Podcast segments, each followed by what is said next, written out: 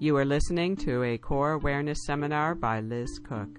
Her website is www.coreawareness.com. That's C O R E awareness.com.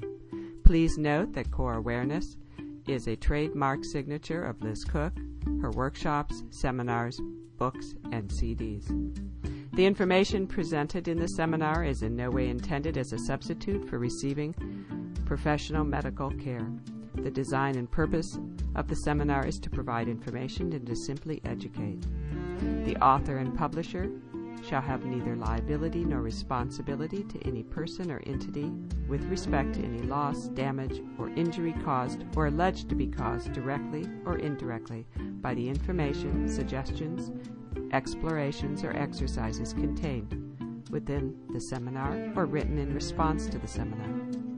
The author is not a medical authority, and she is not qualified to diagnose or prescribe any therapy. The information is simply her personal opinion. Please seek medical care for whatever condition you may have.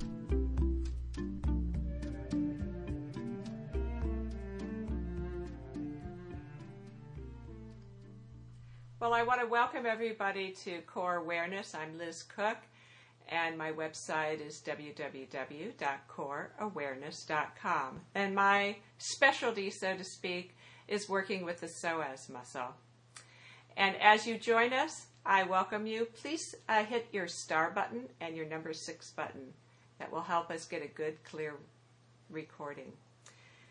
I do these uh, teleseminars fairly often, about once a month sometimes. Um, because I think that they're uh, important to start to really investigate what the psoas is all about. It's so much more than a muscle, as most of you who are on already know, and um, and so along with having a, a functional healthy psoas is recognizing its neurological behavior and its relationship to uh, trauma.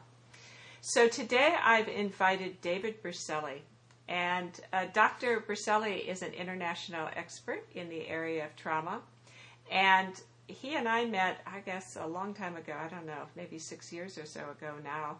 But um, he's been working with conflict resolution. And one of the things I find particularly profound about uh, David's work is that he's, for the past, uh, what, about 22 years, you lived. Um, in different nine different countries, and so he worked with trauma around the world, and uh, working with just a wide range of people. And I'm going to let you, David, kind of fill that story in a little bit, but. Um, but I find that particularly relevant to today's situation is that it's not a particular cultural perspective of trauma. It's really a, a species um, perspective of trauma. I think that's particularly really important. So I'm very excited uh, to have you, David, and welcome. And before we begin, I'd like to ask everyone who's just joined us to hit star and six. That will help mute you, and I, we won't hear your background sounds, and we'll be able to hear David more clearly. So welcome, David. Thanks a lot, Liz. Nice to be here with you. Yeah. So tell us a little bit um, more for those of who don't know a lot about your background, give us a sense of how did how did you get involved with trauma recovery? Well, I worked with a nonprofit organization many years ago, and I was happened to be in the Middle East and Africa doing a lot of my work. While I was living there, I also happened to be in countries where there was a lot of war and political violence what that did was it forced me to see humanity in a way that many people don't have the opportunity. And essentially, I saw humanity struggling, in a sense, for its very survival. Because when you're living in intense poverty or war or some type of violence or really poor uh, socioeconomic uh, status. Well, night. Thank you. Excuse me, whoever is on, please hit star six, please, and do not talk. Thank you so much. And so I began to see humanity in a way that most people don't see it.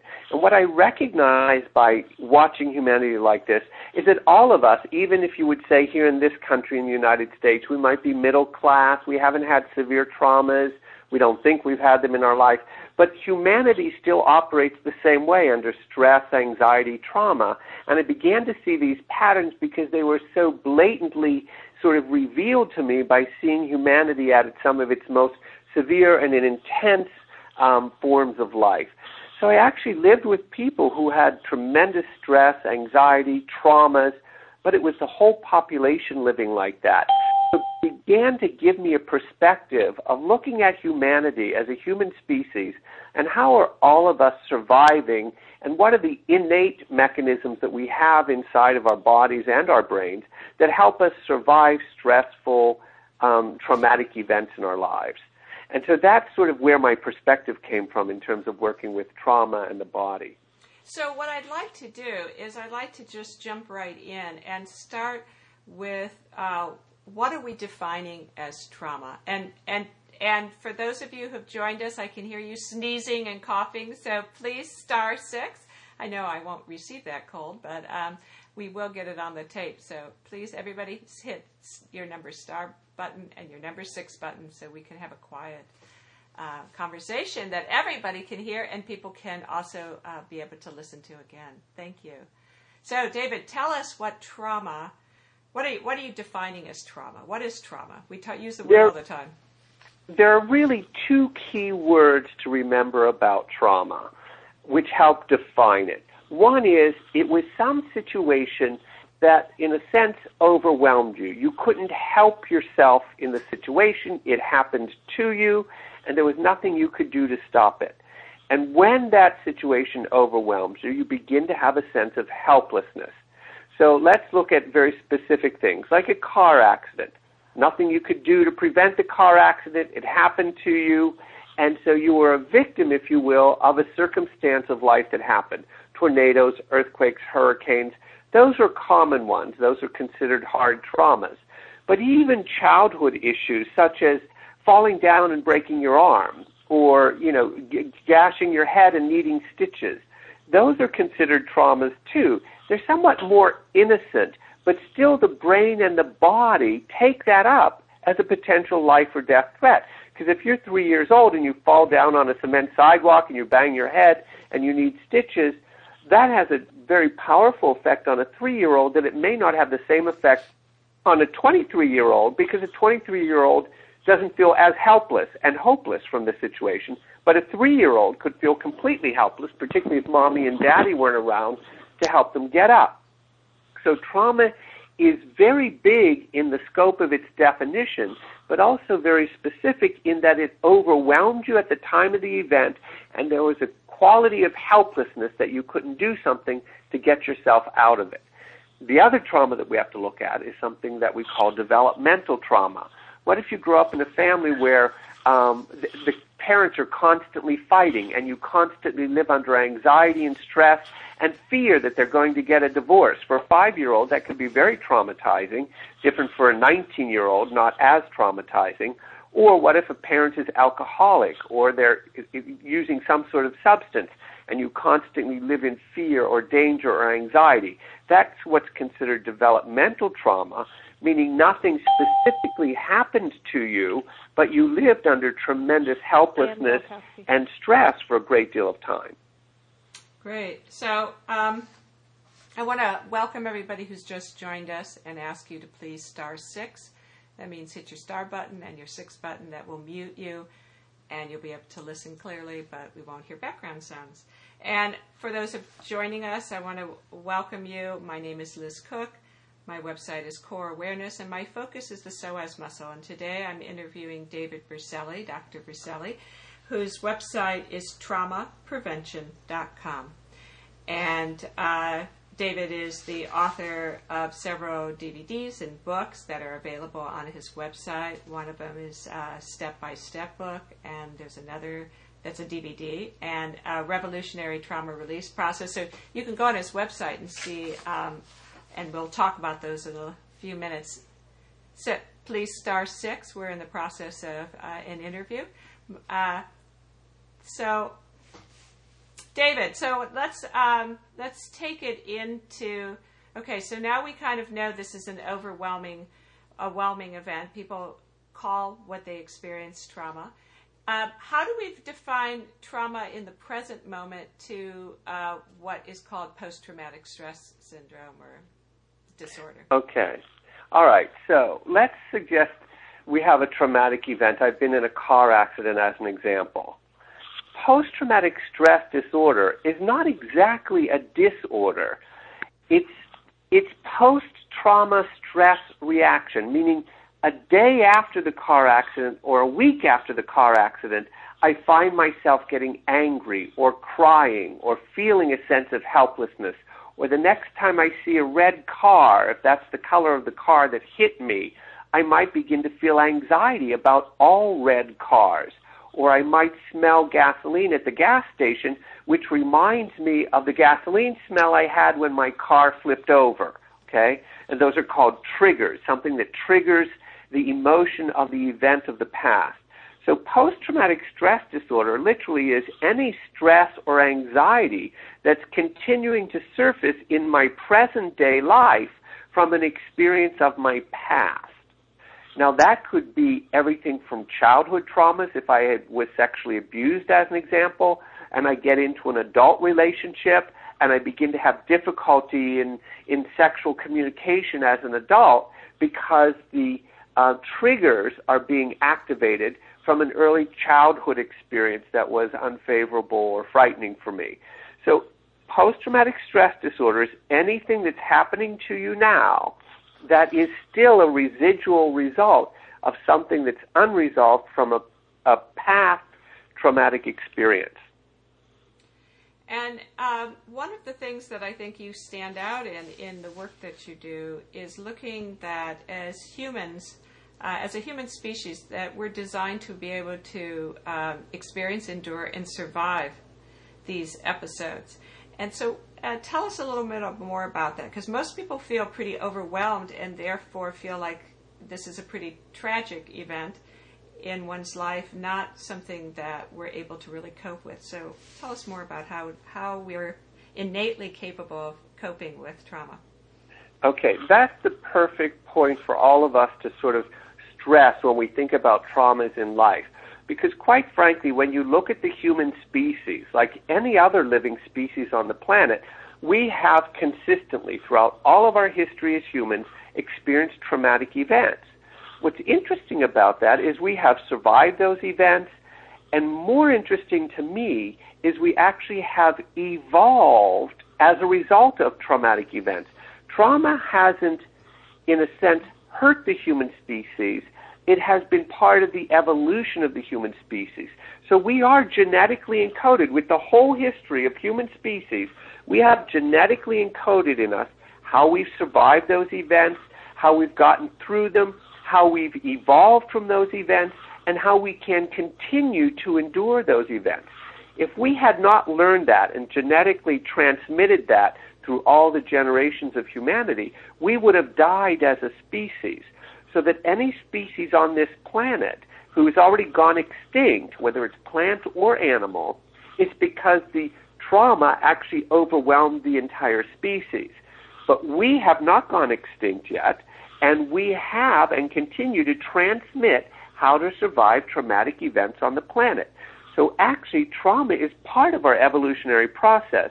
This is why I like to take tra- the, in a sense, the dirtiness out of trauma that makes us so frightened um, and um, uh, uh, alert about this. And if you recognize, well, we've been through this our whole life, and every one of us, every person listening to this, has many, many traumas, many innocent traumas in their lives, a broken arm or broken leg, um, an appendix uh, problem, uh, you know, some sort of medical illness, growing up in dysfunctional families. All those can be considered traumas. And yet when you look at them, when we get older, we look at our past lives, we can look at and say, you know what? Those traumas help me to reconceive life in a different way, to develop relationships in a different way and actually have helped us mature through life. And so traumas actually are very much a part of, for many of us, everyday part of our lives.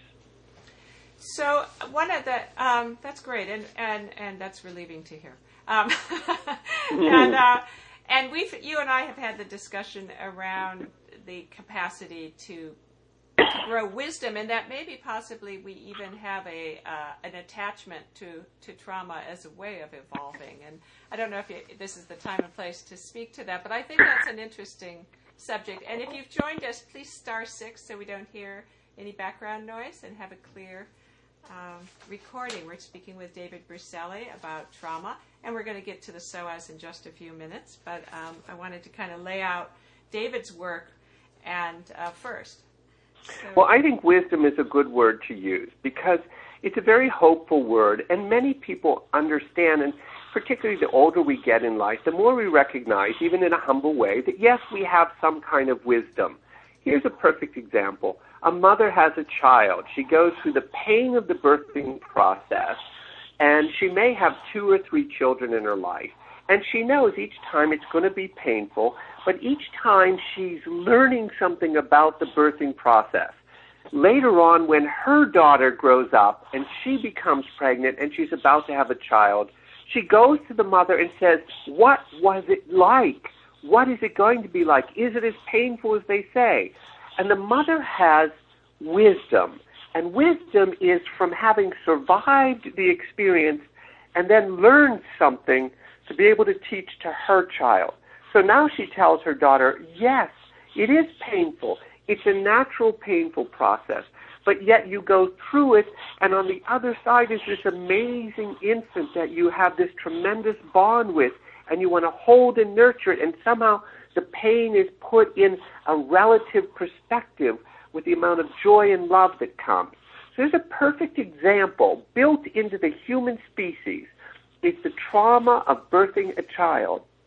And yet the joy, the wisdom, the pleasure, and the learning that comes from that natural traumatic event in life. And so everybody does develop some sort of wisdom when they learn how to integrate the traumatic event, heal from it, and in that process, they have learned some very important lesson about life, which they should now be capable of passing on to the next generation. And that's what wisdom figures were supposed to be about and are about in our cultures. And elderly people were supposed to take that place, and in many traditional cultures, they still do. Now, unfortunately, we don't deal with our elderly the same way that many traditional cultures do, and we sort of put them out to pasture in some ways. But they are the wisdom figures of our culture who we should look up to and say, when you were in this situation, grandma or grandpa or mom or dad, what did you do? And then they provide us with the historical experiences of how did they deal with that in life. And from that, we actually pass on wisdom, which is part of what we're transmitting genetically to one another to say, how do we survive our next traumatic event in life? So, thank you. So, let's move on to looking at some basic things around the nervous system and and why um, why the the psoas is is a part of this whole whole event. Um, I know that you know you contacted me years ago about my work with the psoas and, and told me some about what you were doing with trauma releasing exercises. But I, um, you know, I have my ideas about it. But but as as the expert on trauma, how do you see the role of the psoas with the parasympathetic sympathetic nervous system, for example? Okay, so let me talk a little bit about the psoas first, and then I'll talk about the nervous system and how it activates. The psoas muscle, which I suspect all of your listeners are familiar with, runs um, through the uh, from the front of the the lower back through the pelvis and connects into the top of the leg. Okay, when that muscle contracts, it helps pull the body forward into a fetal position. Now, fetal position is the safest position for the human body because we stand upright as a species. So anytime we're endangered, the safest thing to do is to begin to contract the body forward so you can protect the underbelly. That's what you've written in your book, and it's very clear. Well, what's interesting about it, if you think of every response of uh, of defense in the human body, the defensive response always requires a pulling forward into the front of the body. So, as an example, if I were going to run, and you can watch this, all runners bend down, they bend forward, they crouch a little bit because they can run faster when they bend down and access the center of gravity of the body, which is located in the pelvis. If I were going to kick as a defensive response, I also would bend my knees, bend down to find my center of gravity, and in that process, the psoas muscle would contract. If I punch somebody, I'm going to punch by bending my knees, bending down. You can watch this with boxers, and they get a more powerful punch when the punch comes from bending down into the knees and legs and crouching forward just a little bit in the psoas. The psoas muscle contracts. Every position of fight or flight is about contracting the psoas muscle. If that is the case, and that is instinctively activated, meaning if there was a loud bomb right now and everybody heard this loud sound, they would crouch forward as a way of ducking. And we see this all the time if people are out in public and a car backfires and all of a sudden everybody ducks down. Um, that ducking down isn't what what's called autonomic part of the nervous system, meaning you don't think about it, you do it as a reaction, just like blinking or panic breathing or your heart rate and your blood pressure um, uh, activate stronger when you're under fear or stress or anxiety. Even when you say, I wish I could calm down, you're not under control of the sympathetic nervous system that has activated you. And that's many people say, I wish I could calm down, but I can't. That's because it's an automatic part of the nervous system. So when you think of the nervous system as having parts that automatically um, produce reactions in us, like our heart rate, blood pressure, and respiration, well, that crouching down position is an automatic physical reaction anytime the nervous system senses there's something dangerous. So loud noise or um, fears or car accidents, anxieties, they will always cause us to begin to crouch in a forward position. So now we have the nervous system that activates the psoas muscle. And this is what's really key. We don't consciously contract the psoas muscle. It is contracted for us by the sympathetic nervous system. The sympathetic nervous system is what we call the fight or flight nervous system. It's sympathetic to our danger. So it increases our heart rate, our blood pressure, our respiration, and it contracts our body to prepare to battle or defend itself against the danger.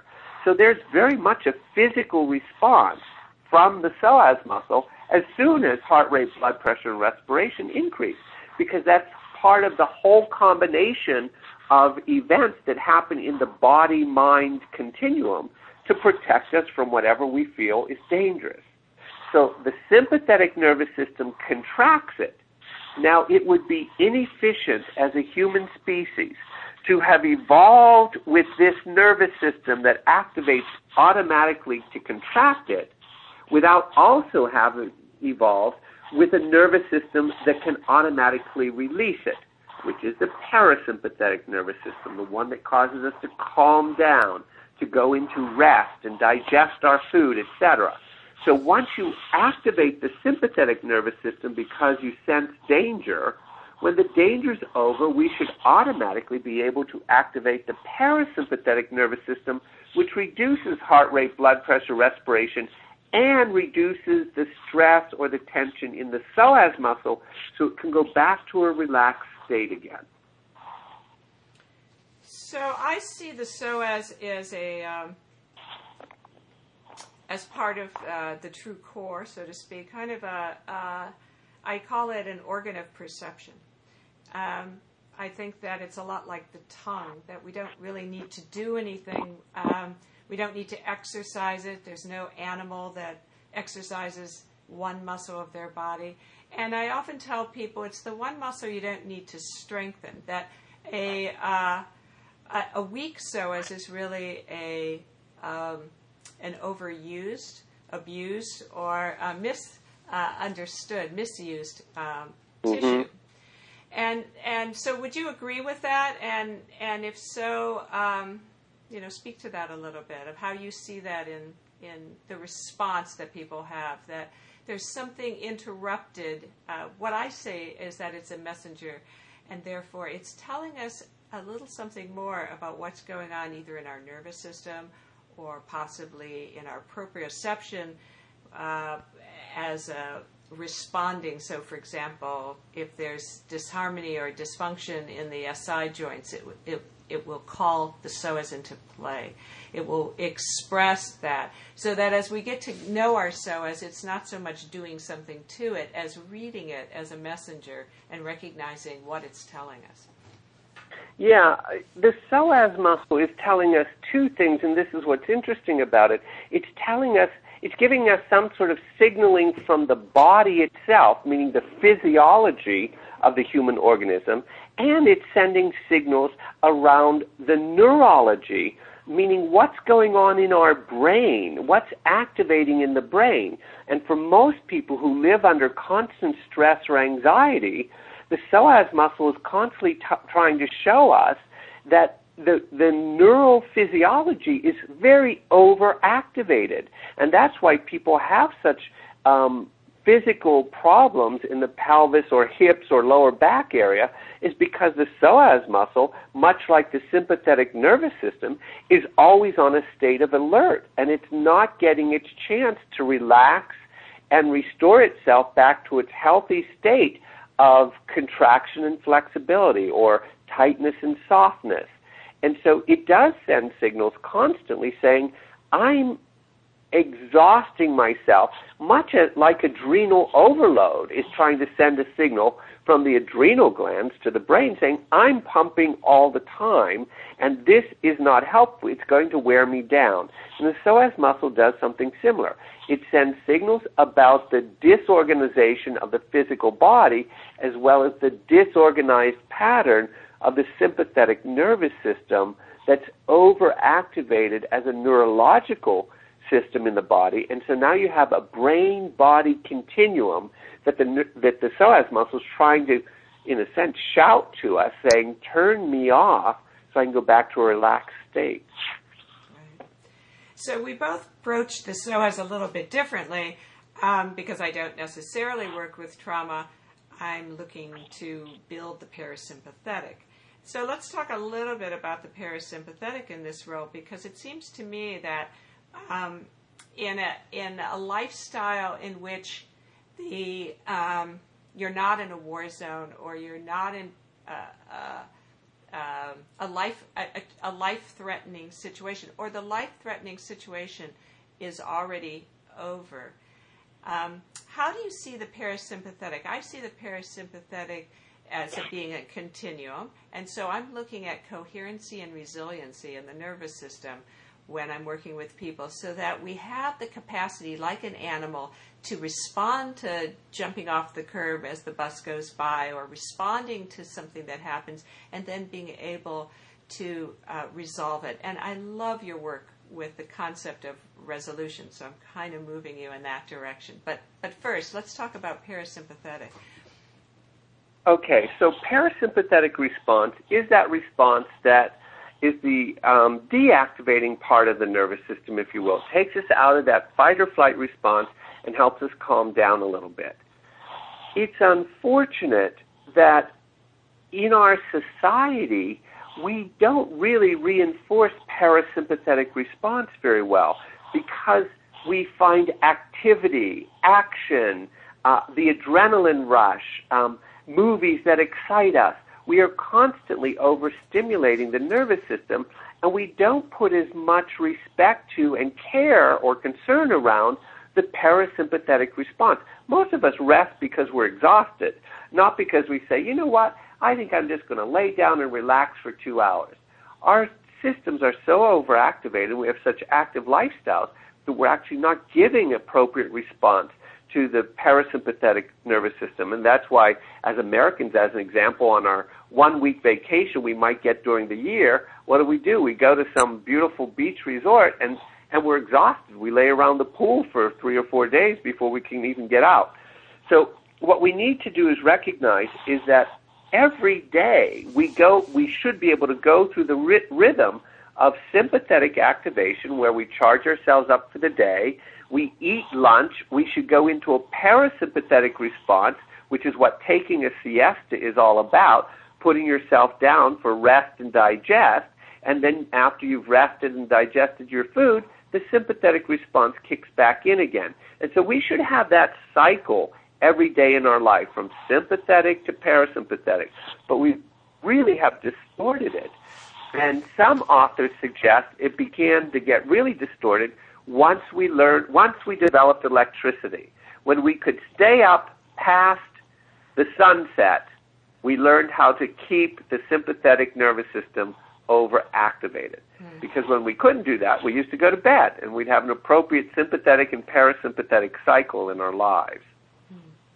So, so one of the words I hear you using is the word rhythm and cycles, and and uh, it seems to be one of the ways to start nourishing the parasympathetic is to recreate that sense of uh, of something that has a wave motion uh, in our lives, whether it's the cycle of eating harmoniously with what's growing where you are in the climate, so you're in rhythm to the earth, in rhythm to your day, in rhythm to the season.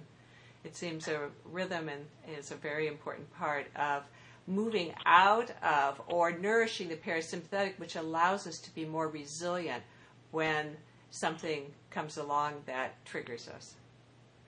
That's exactly right. As human beings, we think we really dominate nature, but we don't actually. Our body, our very organism responds to rhythms and cycles. It responds to warm and cold. It responds to light and day. And so our body is constantly seeking to follow what it already is genetically encoded to do, to follow its natural rhythm of excitement and rest, excitement and rest. But we actually interfere with that natural cycle. One of the biggest problems we have in our culture in the United States, which is really not surprising, is that most people cannot sleep at night. They cannot get a restful night's sleep. And that's not because the body doesn't know how to sleep. It's not because the body doesn't know how to activate its parasympathetic response and go into rest and digest. It's because we don't follow the signals it's giving us to, to follow its natural cycle. So we interfere with or ignore the signals that the body is sending to go into the cycle of rest and digest. And we turn it off by having another cup of coffee or saying, well, I can't right now. I have too much work. I've got to keep going for two more hours. And so we interfere with its natural cycle and it's constantly signaling to us to go through this rhythm.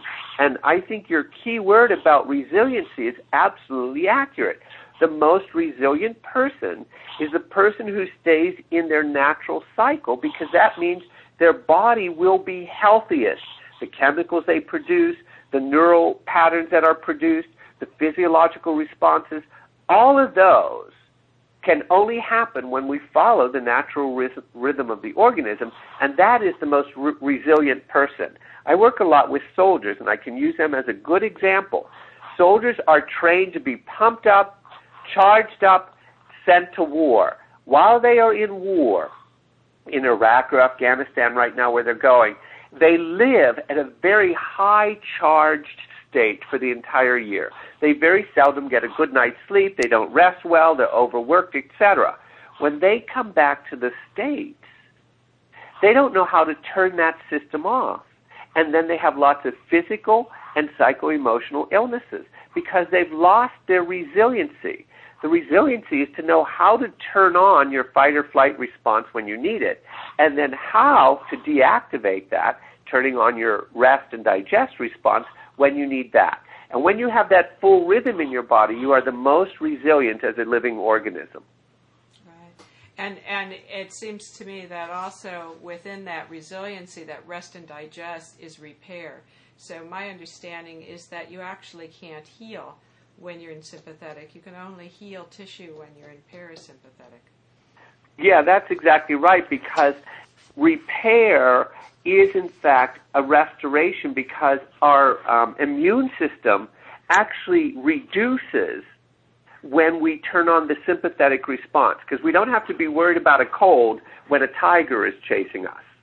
But what happens is if you stay in the sympathetic response, you'll have a very reduced immune system and then more susceptible to illnesses, obviously. And that's what the biggest amount of stress is in our society today. Illnesses are due to overstress because people don't have healthy immune systems. So they're taking immune boosters, but they're not being helpful because what they need to do is actually activate the parasympathetic response, which is the only way to increase the immune system. So that's how I work with the psoas, and I see that as as a as a, one of the segues to um, to to the nervous system um, is by starting the process of releasing, letting gravity release the psoas in constructive rest, and and working, starting to slow down and become uh, perceptive of what we're sensing, these cues you're talking about. How do we actually recognize them and, and value them and, and sense them in our own organism. It's not really something we have to track with the brain so much as that we have to have a certain level of consciousness to, um, to valuing what it is that we sense. Yeah, I also, in the work that you do, you help people have somatic sensory awareness meaning you try to get them to actually feel their body because the sympathetic response actually anesthetizes us often to sensations and feelings. So that when you tell people slow down, go into constructive rest, you're trying to hold them in that state so they actually get sensory perception of the body. So they can actually feel the muscles talking to them. They can feel the contraction in the muscle. They can feel where they're not resting. And that's what's extremely important. People no longer have sensory perception in their bodies because they're overcontracted and they simply learn to live in that contracted state without really central sensory perception or awareness. So this takes us to this idea I want to get to today is release versus resol- resolution. Because mm-hmm. a lot of people uh, in the bodywork world want to go in and palpate the psoas, release it for you, get you you know, get that psoas functioning well so you're healthy.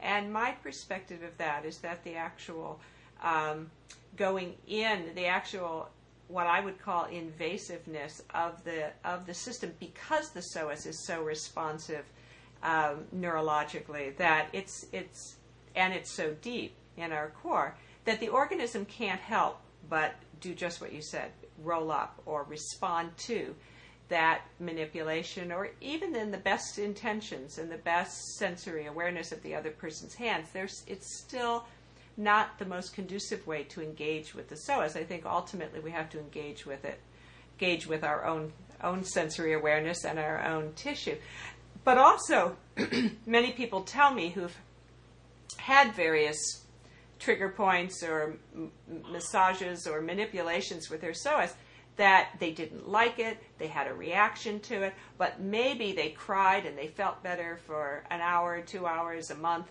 but then it all came back. And you were one of the people who really, uh, really uh, brought the idea of resolution versus release, and I would love for you to talk about that. Okay. So when you t- when you mention release, you're talking about the physical release of the contraction in the psoas muscle or other muscles in the body. That that's not and, necessarily a, an ultimately the same as resolution. That, that right, vision. exactly. So, and I think it's important to make the distinction between the two because, as a massage therapist, I used to, as an example, have clients come in every week. Their neck and shoulders were tight. Neck and shoulders were tight and I'd give them great massages, and their neck and shoulder pain would go away for two or three days, and next week they'd come back with it again.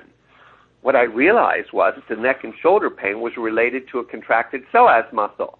Now, the psoas muscle is at the base of the spine, neck and shoulders at the top of the spine. But I could never release, bring a full resolution, if you will, to the contraction in the neck and shoulders until I found out where the origin of the contraction was, and the origin was in the psoas muscle once I got them to help bring some release to the psoas muscle, their neck and shoulder pain would go away, and it would stay away actually. So it's a matter of finding what's causing the contraction in the first place. So that's neck and shoulder. Now if we go directly to the psoas muscle, here's the difficulty. If the psoas muscle contracts automatically without our conscious control, and is contracted because of some perceived dangers in our life. And if that contraction has stayed, we haven't resolved the reason for the contraction, meaning we haven't resolved the trauma. What will happen is if I go in and try to help bring a physical release through massage by trying to relax the psoas muscle, and the resolution of the trauma has not been um, achieved, I put the body in a conflict. I'm trying to force the psoas muscle into relaxation, and the psoas muscle is tr- still trying to contract as a form of protection. So it can't go into resolution because the reason for the contraction hasn't been resolved.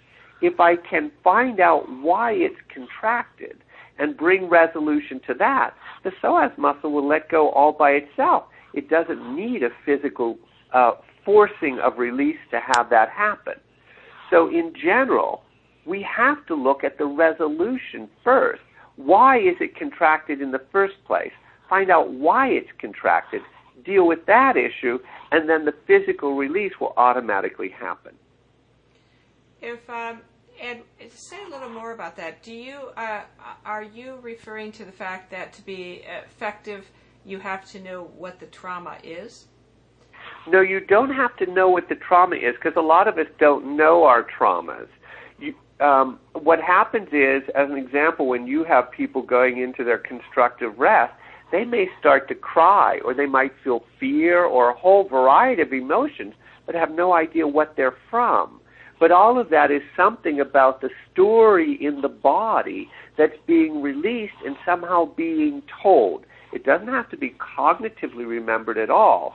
Um, people just have to allow the release to happen in the body so that, as an example, in the constructive rest, they are allowing the organism its time to be able to start letting go of the muscle tissue, bringing about the release naturally, and the release may begin to reveal the story, but not cognitively. It may reveal the story emotionally. It may reveal the story just in a sensory type of way. Um, and it may reveal the story in laughter or, or something.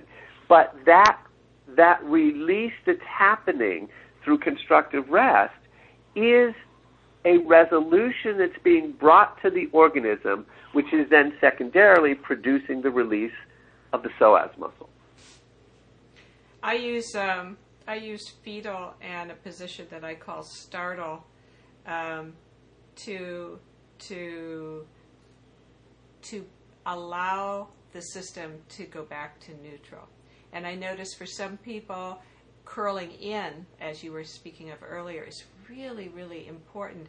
But for others, it's the it's the startle that that comes first before they can roll in and and get that resolution. Is to go in and startle. What I mean is just what uh, the what babies do, where they throw their arms up, they open their throat, right. they arc, and you'll see that in a in a two year old who's having a tantrum. It's and you also see it in the undulation of the organism through full body uh, orgasm. So um, this startle position seems also very powerful as a way to initiate this conversation with the psoas in a very direct but in a very respectful way. Right. Well, you use a key word which is very important. You say you allow the system. Basically, you're helping put it in positions that allows it to reorganize and reorchestrate its way back into recovery and and and safety. And that's what we have to do. We have to allow the organism to orchestrate that movement. Because you're right, some people have to start through the startle position and others start through the fetal position. But that has something to do with the initial trauma. And so that's what's really hard about working with with people in the sense that we have to allow them to find within their organism how the organism has to orchestrate the release process and the final recovery or the resolution of the trauma within its organism. And but allowing it to happen is the key thing so that we we facilitate the organism unfolding itself back to health. Now, if you if you want to read more about that, you could read Stephen Porges's work where he actually has what he's called the polyvagal theory of the nervous system, where he has um, identified when people go into the fetal position is a certain part of the nervous system, and when they go into the startle response, that's a different part of the nervous system. And so he identifies the polyvagal theory a little bit more complex than just simply fight or flight or rest and digest. And so he he really sees that as evolved beings, we can startle, we can go into fetal position, we can have fight or flight, and we can have relaxation, all of which is orchestrated by the nervous system.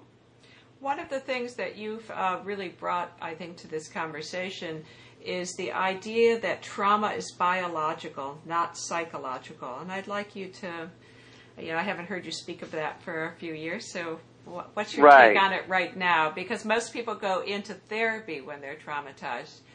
Right.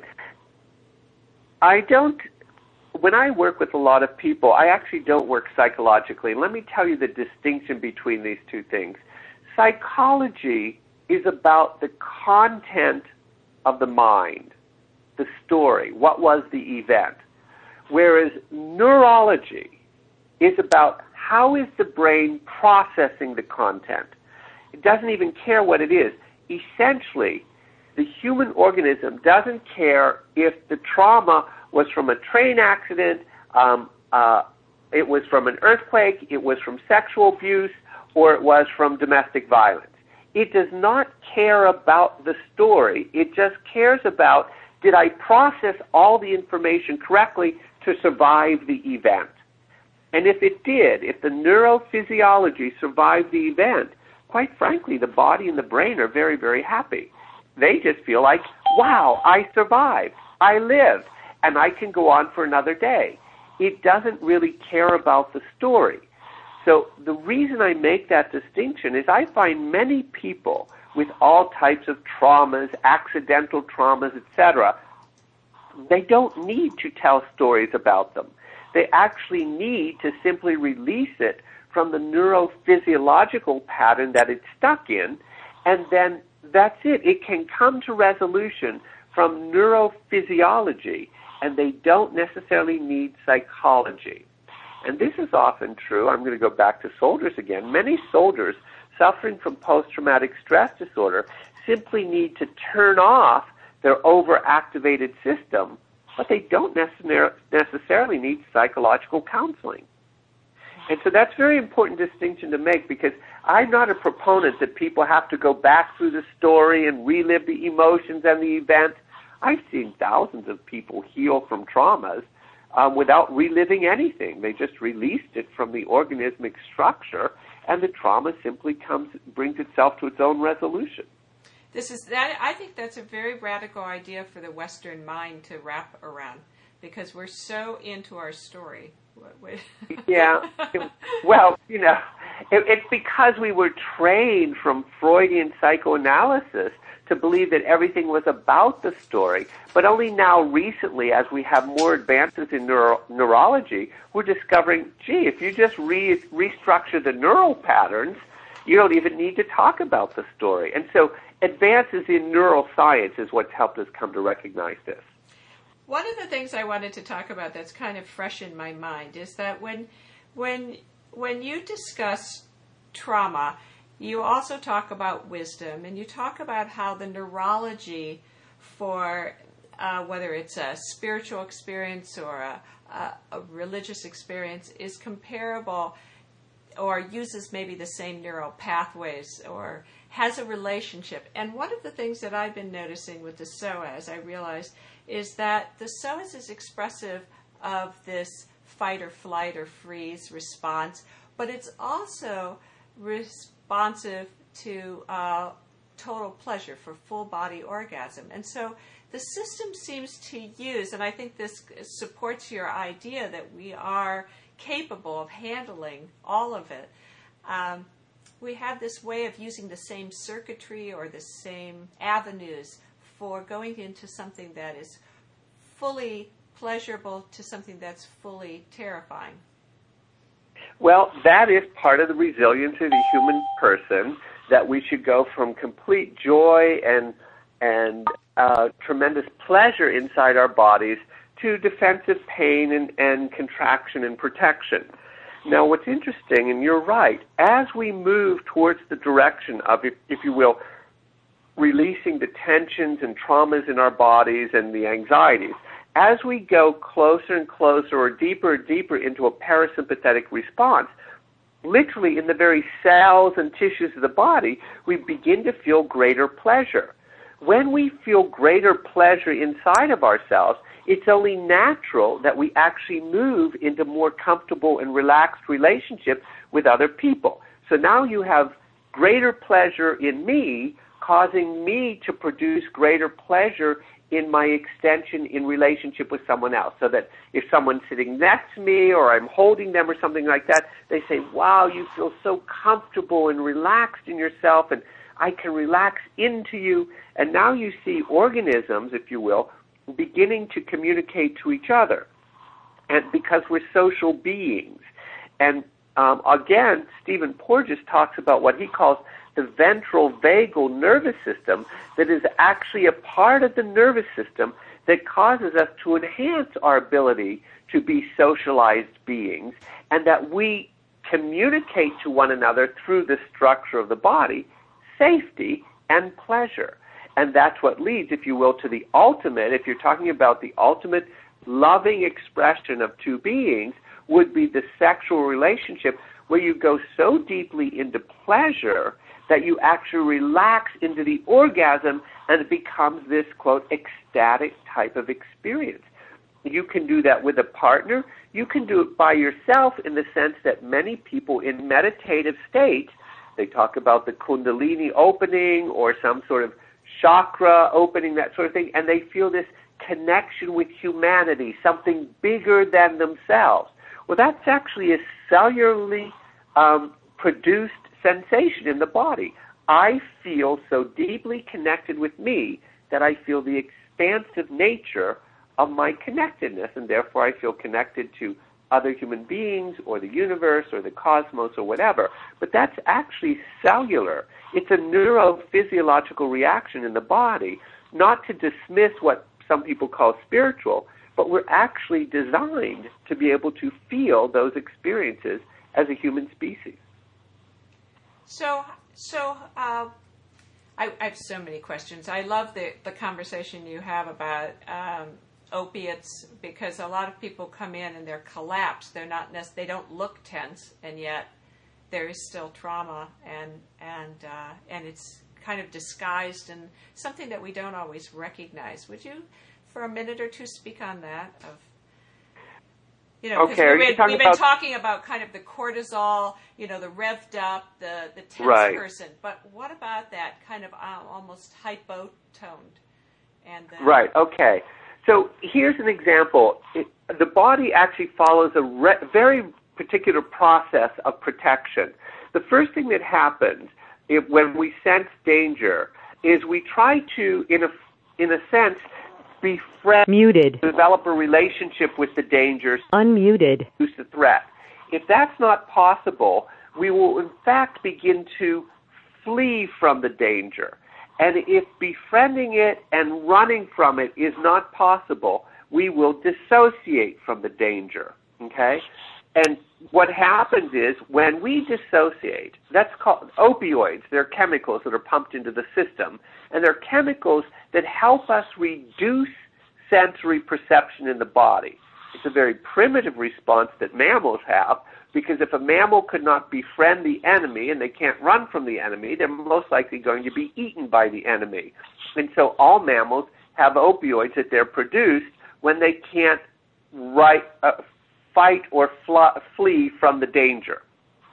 We have that same primitive response so that we actually go into a dissociated response.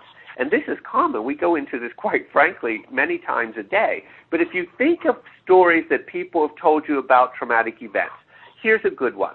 Somebody will say, I could see the car was coming at me, but it was like it was coming in slow motion. I could hear myself screaming, but it was like somebody else outside of me was screaming. The when the when I when the accident occurred, it was like I was watching it from outside of myself all of those descriptions of people's traumas, of these seemingly out of body experiences, are actually produced by being flooded by opioids, which gives you a sense of not being in your body. It's as though you are out of it, observing it happen to you. That's a very common reaction. Many people have this when they're driving to work and they don't even remember the past five miles that they were driving. They've had an opioid experience of being mildly dissociated and not even knowing that they were in their present moment driving a car. So this is very, very common. Now, if you had this as a child and you commonly had to dissociate, meaning go out of your body as a way of protecting yourself, if you had an abusive parent, as an example, most children grow up living in a dissociated state, not really sensing their bodies. So that when they come, become adults and they begin their healing process, they don't even know that they have a body. They begin to feel sensory perceptions in their body that they never even knew that they were not feeling.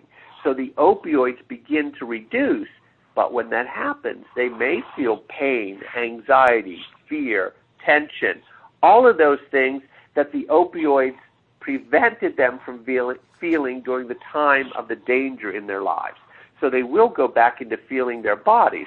This is where a lot of the time when you and I do our work, people feel sensations that they don't like or they feel emotions that they don't like. It's not because our work is producing um, unpleasant sensations or emotions. It's because they're finally feeling what's been embedded in their neurophysiology all these years, but the opioids have prevented them from sensing or feeling it. Yeah, that's a real challenge, isn't it? It's, it, it's the most difficult one because we have to come out of that opioid driven state, but coming out of it is usually an unpleasant experience, but it is moving in the direction of healing. Just it's I tell people it's sort of like taking terrible tasting medicine. You have to take it, but taking it is making you get better. And so you have to feel some of these sensations at times that you don't want to feel, but releasing them and going into feeling them is coming out of the opioid response, and it is a move towards health. So, David, in our last minute or two, I want you to speak to what certainly I think is on many people's minds is as we look around the world and all that's happening, and we see what I think you've called and other people have called reenactment um, of trauma throughout the human species. Um, uh, what's your words of wisdom on that subject? Do you think? Well, I'm actually more hopeful than most people are, and that's because I've lived through wars, I've lived through natural disasters, I've lived through psycho-emotional traumas in my own life, and what I discovered, if I take it up, not that I like them or even want them again in my future, but I have a sense they're going to be in my future. It's the nature of being human. But if I take them up in a way of saying, what is it, since I'm in this situation, what is it I can learn from? What can I evolve from? What piece of wisdom can I possibly take out of this experience that actually helps me build resiliency rather than simply damages me or destroys me? I believe that every human experience we have on the planet, no matter how painful it may be, no matter how much we don't want it, has embedded in it the possibility of becoming a more resilient person and a wiser person than we could have become just without that traumatic event. That if, if it has happened to us, there is something really powerful to learn from it. And if I go into the traumatic experience that way, I inevitably am able to see easy and easier some type of lesson about humanity and life that helps me actually fall in love with life even more despite these painful traumatic experiences. Wow. Thank you so much, David. So, for everybody, you can read more about David's work and get his books and DVDs on traumaprevention.com. And uh, it was great to talk with you. Great to be. Thanks, Liz. I really appreciate it. It's fun being back together again. Yeah, it is. I hope our paths cross again. And I'm sure they will. I'm sure they will too. All right. Thanks, everybody.